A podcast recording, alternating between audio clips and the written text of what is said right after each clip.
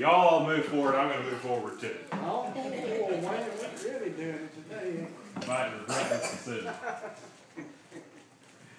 Our scripture today comes uh, from Matthew chapter 6, starting with verse 16.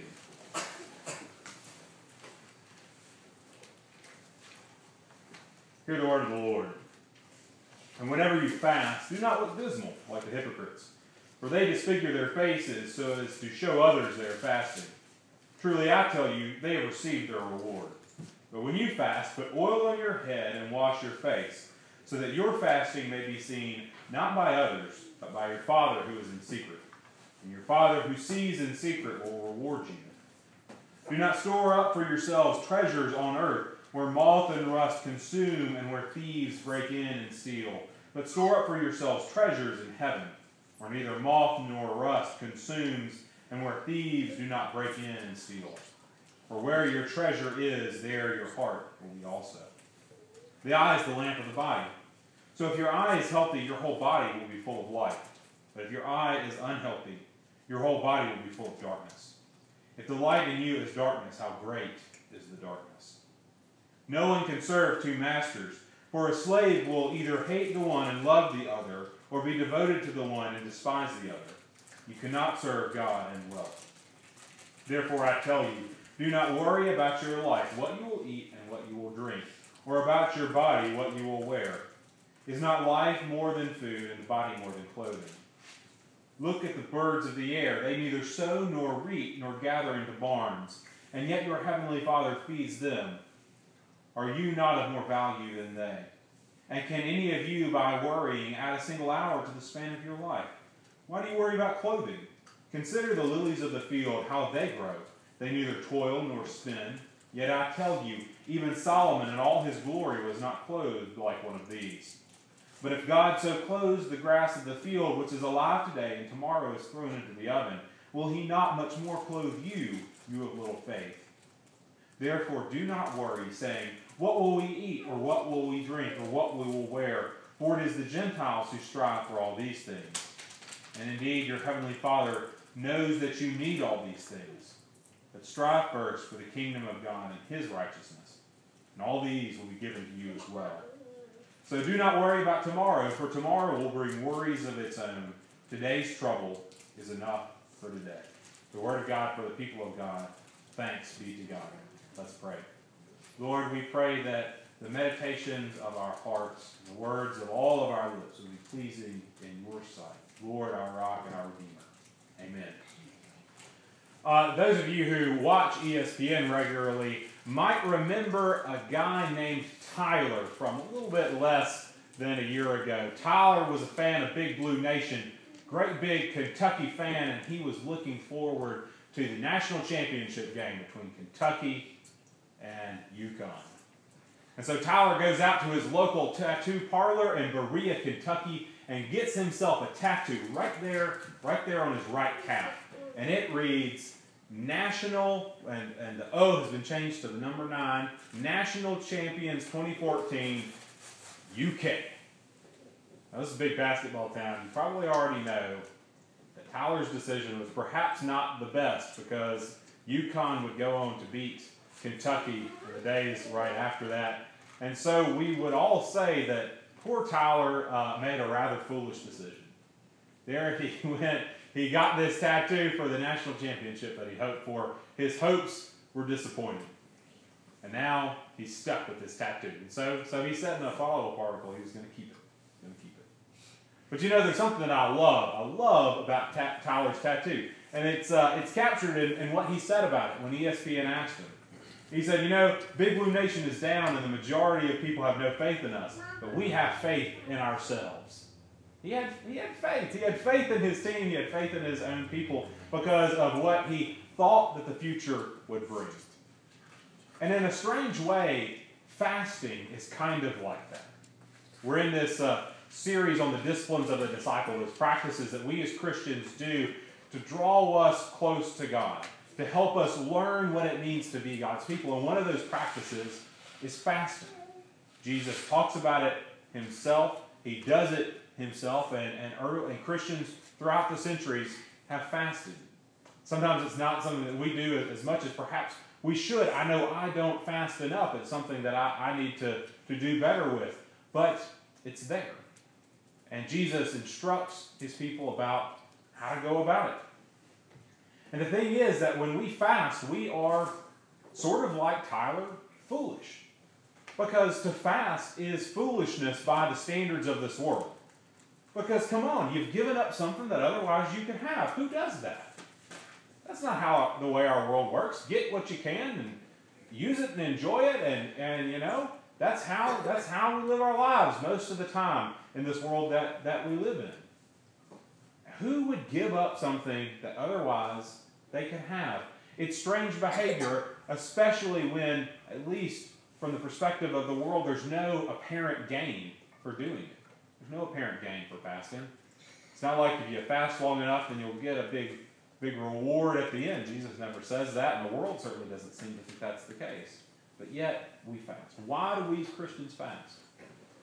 We as Christians fast, or, or we should fast, because to fast is for us to say that we have faith, not in ourselves, but that we have faith in God to provide for us when that behavior seems to the world to be crazy.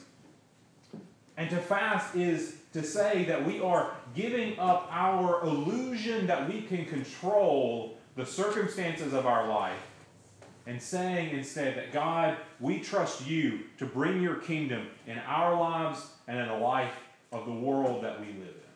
To, to fast is an act of faith in what God is going to do for the whole world. To bring his mercy and to bring his love and to say that God, you, you are in control of the world and we are not. That's why we fast. This comes out in several ways. It comes out in several ways.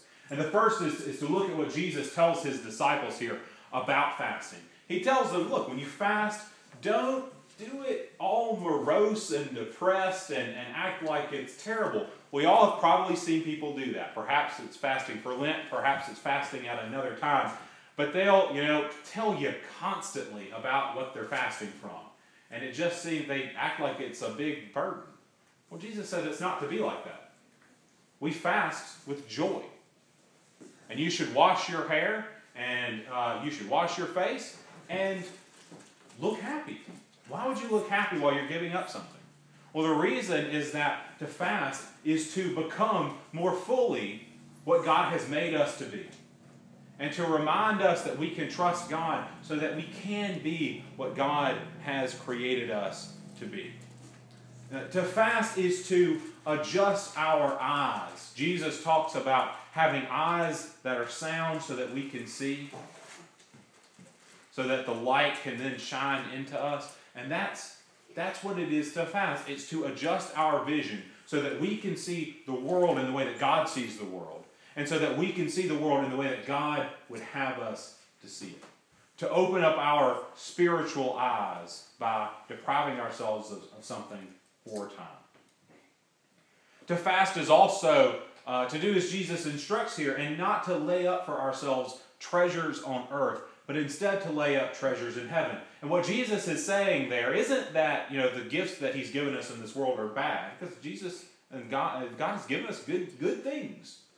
And those are to be celebrated. And, and that comes out in many other places in Scripture. But he's not saying that the world is all bad. But what he is saying is that we should value things in the way that God values them.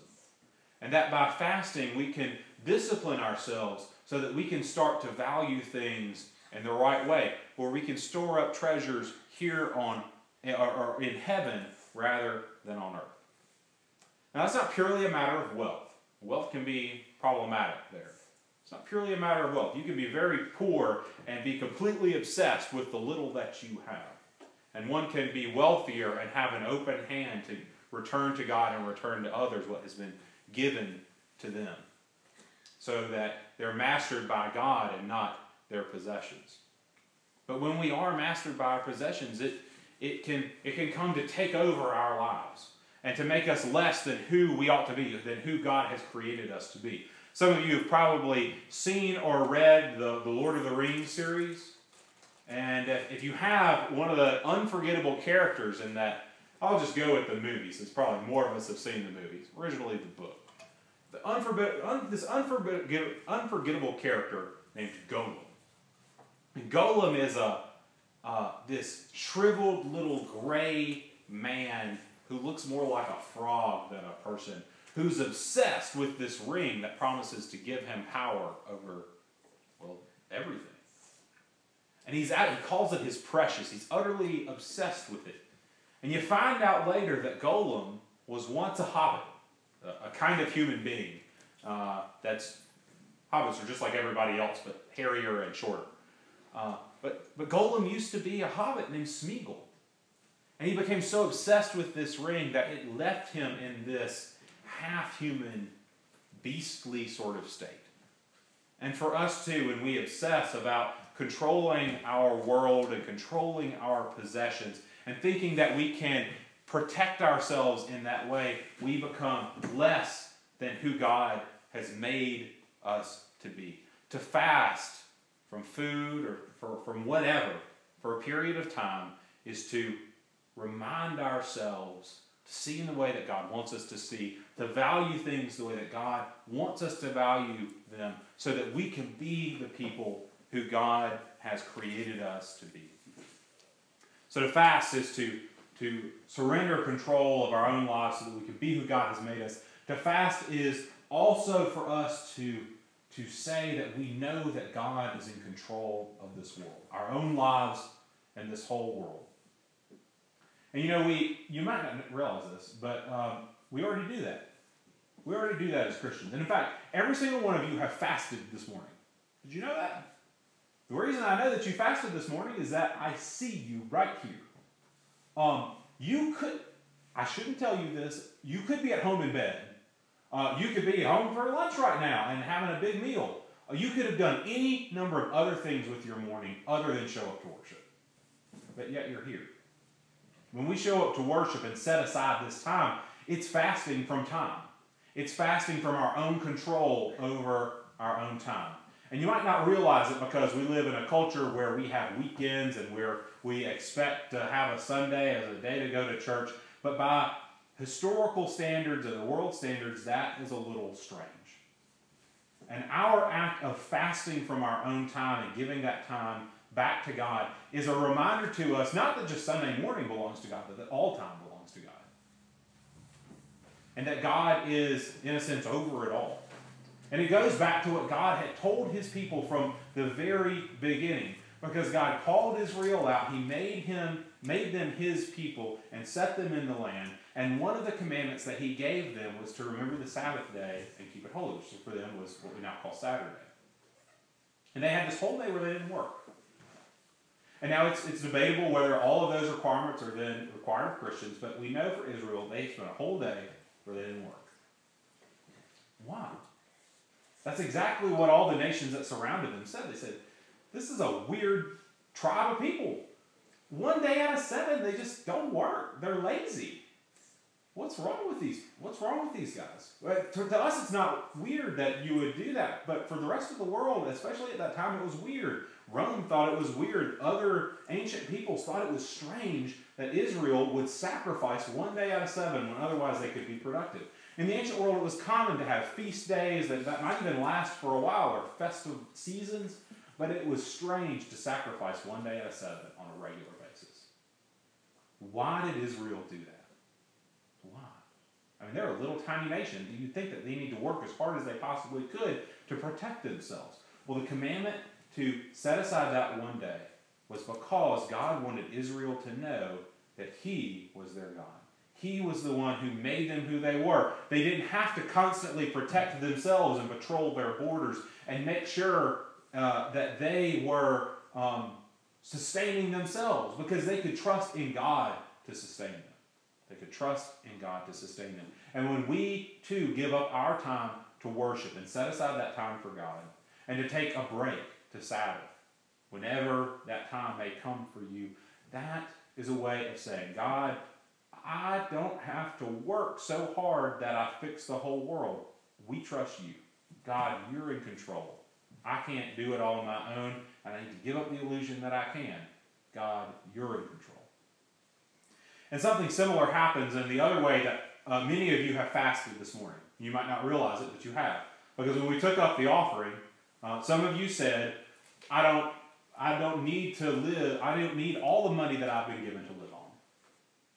Then, in fact, I can trust in God to provide for me, and I can surrender this. I can surrender this. Because, God, you're going to take care of me. You're going to clothe me, you're going to feed me, and I don't have to hold with a tight hand onto all of my possessions.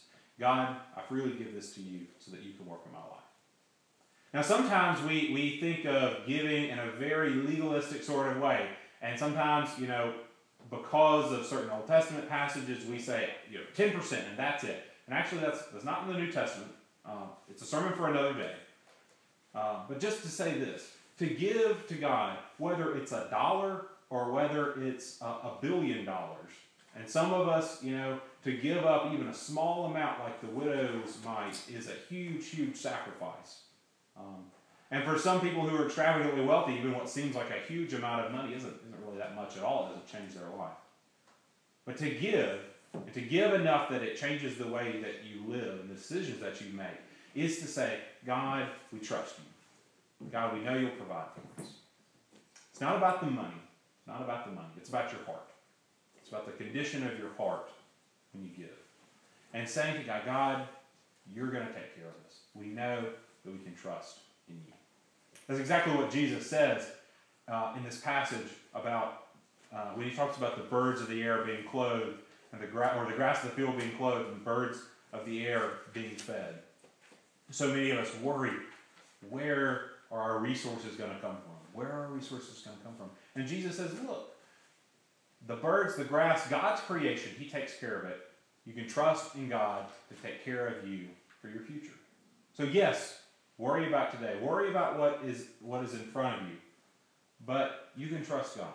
Now, I don't think Jesus is saying there, don't plan for retirement or anything like that. I think that would be to abuse the verse.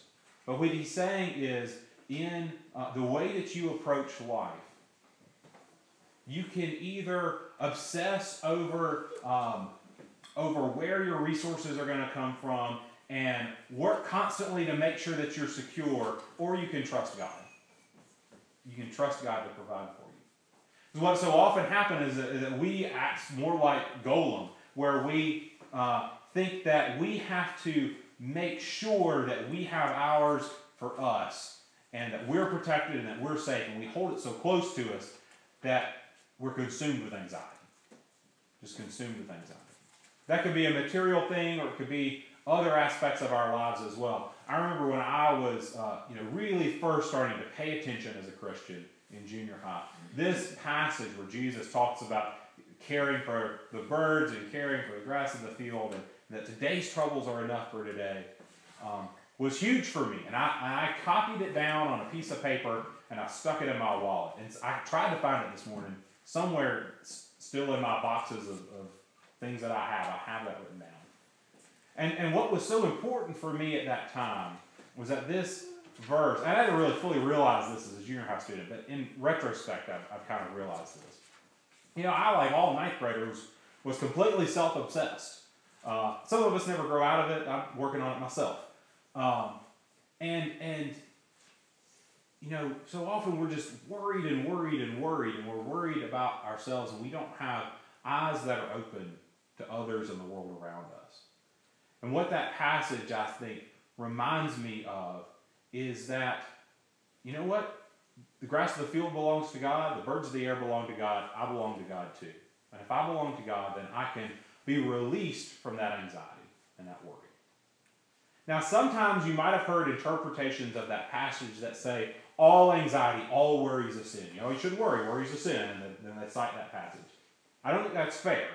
First of all, we know that Jesus had anxiety. In fact, he worried so much in the night before he died that he sweated uh, drops of blood. So I don't think Jesus is saying that you should never be anxious or that anxiety is always a problem. But I think what he is saying is that the kind of anxiety that comes from thinking that we are God and that we can control the world, we have to let go of. And that we should remember that God is God and we are not. That we can trust in God to take care of us. We can know that we belong to Him. And whatever circumstances might surround us in this world, circumstances that might rightly cause us to worry, we can release that part of anxiety that comes from fearing that we don't belong to Him. Because we can be, we can know with confidence that we belong to God. And so to, to, to fast, to give up something is to is to own and to acknowledge that God is in control of the world. And the reason we do that is because we are confident that what God has told us is that He will bring justice to the world that He's made. And when we fast, we put ourselves in sync with God's purposes for what He's going to do to make things right. When you fast from food and you feel that pang of hunger, it's a reminder that you are connected to the people who are always feeling hunger. When you fast from entertainment and you feel bored, it's a reminder that you are connected to the people who are waiting and longing for God to do something in their life. To fast is about justice. It's about justice. And in fact, if you go back to the Sabbath in the Old Testament, which remember is a form of fasting, that's what it's about. God is telling his people, look, you can't work your servants to death. You've got to give them a day off. You can't even work your animals, your oxen to death. You've got to give them a break. You can't work your fields to death. You've got to give them a break. Because God is a God who's going to bring justice, who's going to supply for his people, who's going to give them what they need. And the promise of God is that he's going to come and do that. Isaiah 58 talks about that. In Isaiah, uh, Isaiah presents the people as asking, you know, why are we fasting and it's not working? Why aren't we getting something out of this? And sometimes we approach this fasting by thinking that we're supposed to get something out of it. That's not how it's supposed to work. They say, Why do we fast, but do, you do not see? Why do we humble ourselves, but you do not notice? Talking to God. And Isaiah, speaking for God, says this Look, you serve your own interest in fa- uh, on your fast day and oppress all your workers. Look, you fast only to quarrel and to fight and to strike with a wicked fist. Such fasting as you do today will not make your voice heard on high. Is such the fast that I choose, a day to humble oneself? Or is it to bow down the head like a bulrush and to lie in sackcloth and ashes? Will you call this a fast, a day acceptable to your Lord? Is not this the fast that I choose, to loose the bonds of injustice and to undo the thongs of the yoke, to let the oppressed go free and to break every yoke? Is it not to share your bread with the hungry and bring the homeless poor into your house? when you see the naked to cover them, and not to hide from your own kin. Then your light shall break forth like the dawn, and your healing shall spring up quickly. Your vindication shall go forth before you. The glory of your Lord shall be your rear guard. Then you shall call, and the Lord will answer. And you shall cry for help, and he will say, Here I am. Here I am. To fast is to get in sync with the God who is bringing his kingdom. Jesus says, Seek first the kingdom of God and his righteousness, and all of these other things that you need to live will be gathered to you as well.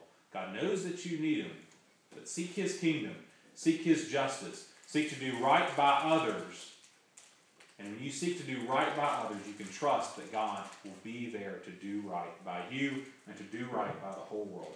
To fast is to put yourself in sync with God's justice. It's to know that God is coming to bring his kingdom. So this uh, series that we've been doing on spiritual disciplines. Remember, these are these are practices that we use to learn to learn about what God um, would have for us in our lives. Practices where we may learn what it means to be Jesus' followers day by day. And I'll just tell you, I know I don't fast enough. I've done it before, but I, I don't do it as often as I should. So this is a challenge to myself, and it's a challenge to you to try to fast to pick something. And I'm not saying start like by saying I'm going to fast for 40 days and 40 nights, or I'm going to fast for 20 days out of the month, or whatever. Start with just a day. Pick a day out of the week and choose something to fast from. It could be food or it could be something else. And just see what God does with that, with you and your life. I'm going to do that too. A couple of notes. I've told you what fasting is. I want to tell you what fasting isn't. Okay? Because sometimes there's confusion here, and I've got actually specific questions about this, talking with people about this, issue. All right, fasting is not a diet. Sometimes, like people will go, I'm going to go and fast for Lent, and I'm going to fast from, you know, basically their plan to fast is like a get skinny plan. Okay. Now, I'm not saying that like it's not a good thing to eat in a healthy way. Of course, that's a good thing. Um, but that's not what a fast is. That's not what the fast is about. That's just a self-serving kind of thing. Or not self-serving might be strong. That's a that's just a way of taking care of yourself that might be healthy or unhealthy. Um, that's not really what a fast is. It's not a fast if it's not there and the purpose of it isn't to get you in tune with God. Okay? Another thing fasting isn't is just kicking a bad habit. Like if you say if you're going to do a fast for Lent or whatever, it doesn't have to be for Lent or whenever, and say, oh, I've got to fast from cigarettes it's good for you to quit smoking cigarettes because you're going to live longer and be healthier and you'll enjoy the good smells and taste that this world has to offer and the good world that God has given us. But that's not really fasting. That's breaking a bad habit. Okay? Fasting is about giving up a good gift that God has given us for a time, knowing that we're going to come back and use that thing later. Right? When we fast from food, it's not saying that food's bad. We're going to come back, we're going to eat. It's a good gift from God. We're going to enjoy it. We're going to take a break from it for this time because we know that God will provide for us. We know that God is in control. And it's going to help us more fully appreciate what God has given us on down the line. And by the way, note there, fasting is not a bargain. You're not like, I'm going to fast and then God's going to give me something, right? In the same way that prayer is not a bargain, where if I pray enough, then God will do good things for me. That's not the way it's supposed to work. It's supposed to change you. It's not to obligate God to do something for you. So let me give you some practical, practical suggestions of things that it's good to fast from. And maybe if you want to start incorporating fasting in your spiritual disciplines, here's how to do it. Here's some places, some places to start. Food, okay? That's the traditional one. And that's really the original meaning of fasting. And that's not to say that, again, that food is bad. Food's a good thing that God's given us. But, uh, and it's not to say that you have to go completely, you know, eat nothing for a whole day. In fact, most of the traditional fasts uh, or you eat one full meal a day and you can eat other things along the way as long as it doesn't add up to a full meal. It's refraining from some food or some types of food. All right? It's not to like beat your body into the ground or anything like that. It's to have that little reminder as you hunger throughout the day to think about God and to orient yourself to His way of doing and being. John Wesley fasted on Wednesdays and Fridays, every Wednesday and Friday. I don't do that myself. Maybe I should start, but Try it a day. Try it for a period of time. And uh, try to incorporate that in your life. It'd be a good place to start. I'm not saying you have to do it, but if you if, if it works for your health and, and that would be a good one for you to do, that might be a good place to try. Something else. Now, this won't be a problem for everyone, but it's a problem for some, or it would be a good thing for some people to do. Uh, some of us would do very well to fast from social media. All right? uh, to take a break from Facebook and Twitter and Instagram and, or whatever uh, that it is that people obsess about. Because what happens is that a good thing, and Facebook's a good thing, unless you keep in touch with friends. We use it to stay connected uh, for some of us as a church. Um, it's not a bad thing. I'm not saying Facebook is the devil or anything like that. But sometimes we can become obsessed with the little red dot that's going to show up on our phone or on our computer and tell us to go, you know, we've got to we gotta go check that. You know, we've gotta, and it becomes anxiety producing in ways that we don't fully realize while we're participating in it. And what otherwise could be a good thing winds up being a, a curse for us. Some of us would do well to take a break. I'm not saying like get off of Facebook forever and it's terrible. I'm just saying take a little break for a while. Take a little break for a while. I had a pastor friend in Nashville who uh, got off of Facebook for three months uh, just because she was trying to um, reorient her spiritual life, and she had found it to be a distraction. And she recently came back on because, again, I'm not saying get off forever, that it's a bad thing. But she said one of the things that she learned in that little break was that it was exhausting to constantly be thinking about what's the next clever thing I'm going to post or uh, the next you know picture or quote or thought to put out there for the world to see. And that was like she was living in two different places at once, and it was exhausting. And so by taking that break, she was able to more fully appreciate that good thing for what it was and how it should be used. And sometimes I think it would be good for a few of us to do that. Now, not all of you are on Facebook, thank goodness, uh, and live your life. I'm not saying get on it, uh, but if that's a if that would be good for you, and if that kind of strikes a chord with you, maybe try that. Okay. Um, here's another. One. Uh, and I'll give you food will be the first suggestion. Social media the other and this is my third suggestion. Some of us need to take a break from obsessing about the news. Okay. Some of us need to take a break. Because here's what the and now look, my sympathies are with you because I grew up. I wanted to be a. I had my whole map to the presidency like figured out when I was in high school, and I loved the news, and you know I I I watch it all the time. I was a political science major in college. Keep up with current events. That stuff's it's important to me, and I think that it's good for us as Christians to know what's going on in the world. So it's a good it's a good gift uh, to be able to be able to do that. But sometimes what happens and then the, the particular way that our news media works feeds on this uh, is that the news exists to make you worry, right? To produce anxiety in you so that you will tune back in and watch more television, watch more news so they can do, put advertisements on there and they got better ratings and they can make a profit, right? So they exist to produce anxiety. That's why it's there. That's why it's there. Because they want you to watch. You know, if it was 30 years ago, you could watch the evening news for 30 minutes and that's it. That's the news for the day. Now it's on 24 7. And that's not necessarily a bad thing because it helps us stay in contact with parts of our world that otherwise we wouldn't be able to. But examine yourself. If watching the news is causing you to be anxious, then take a break. Take a break from it for a week, for a month, or whatever.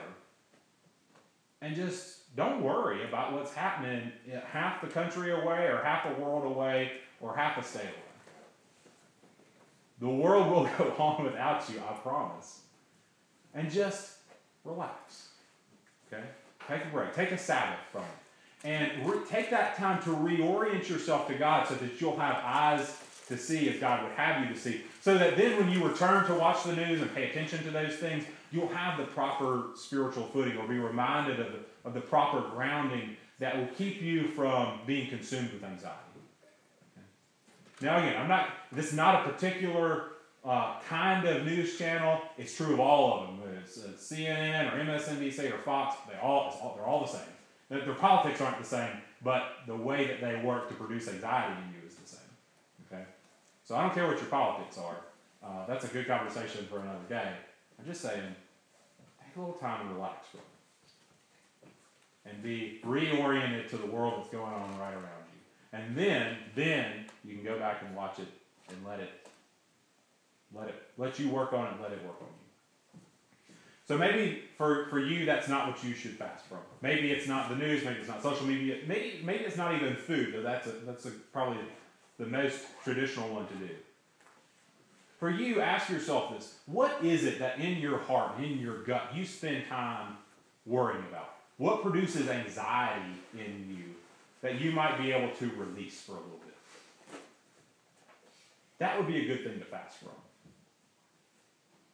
And just just take a break. And let that time reconstitute your soul so that you can uh, value things as God values and be the person that God has created you to be. So that you can know that God is in control of the world and that you can trust Him. And so that you then can put yourself at work in his kingdom to help bring justice and peace to others.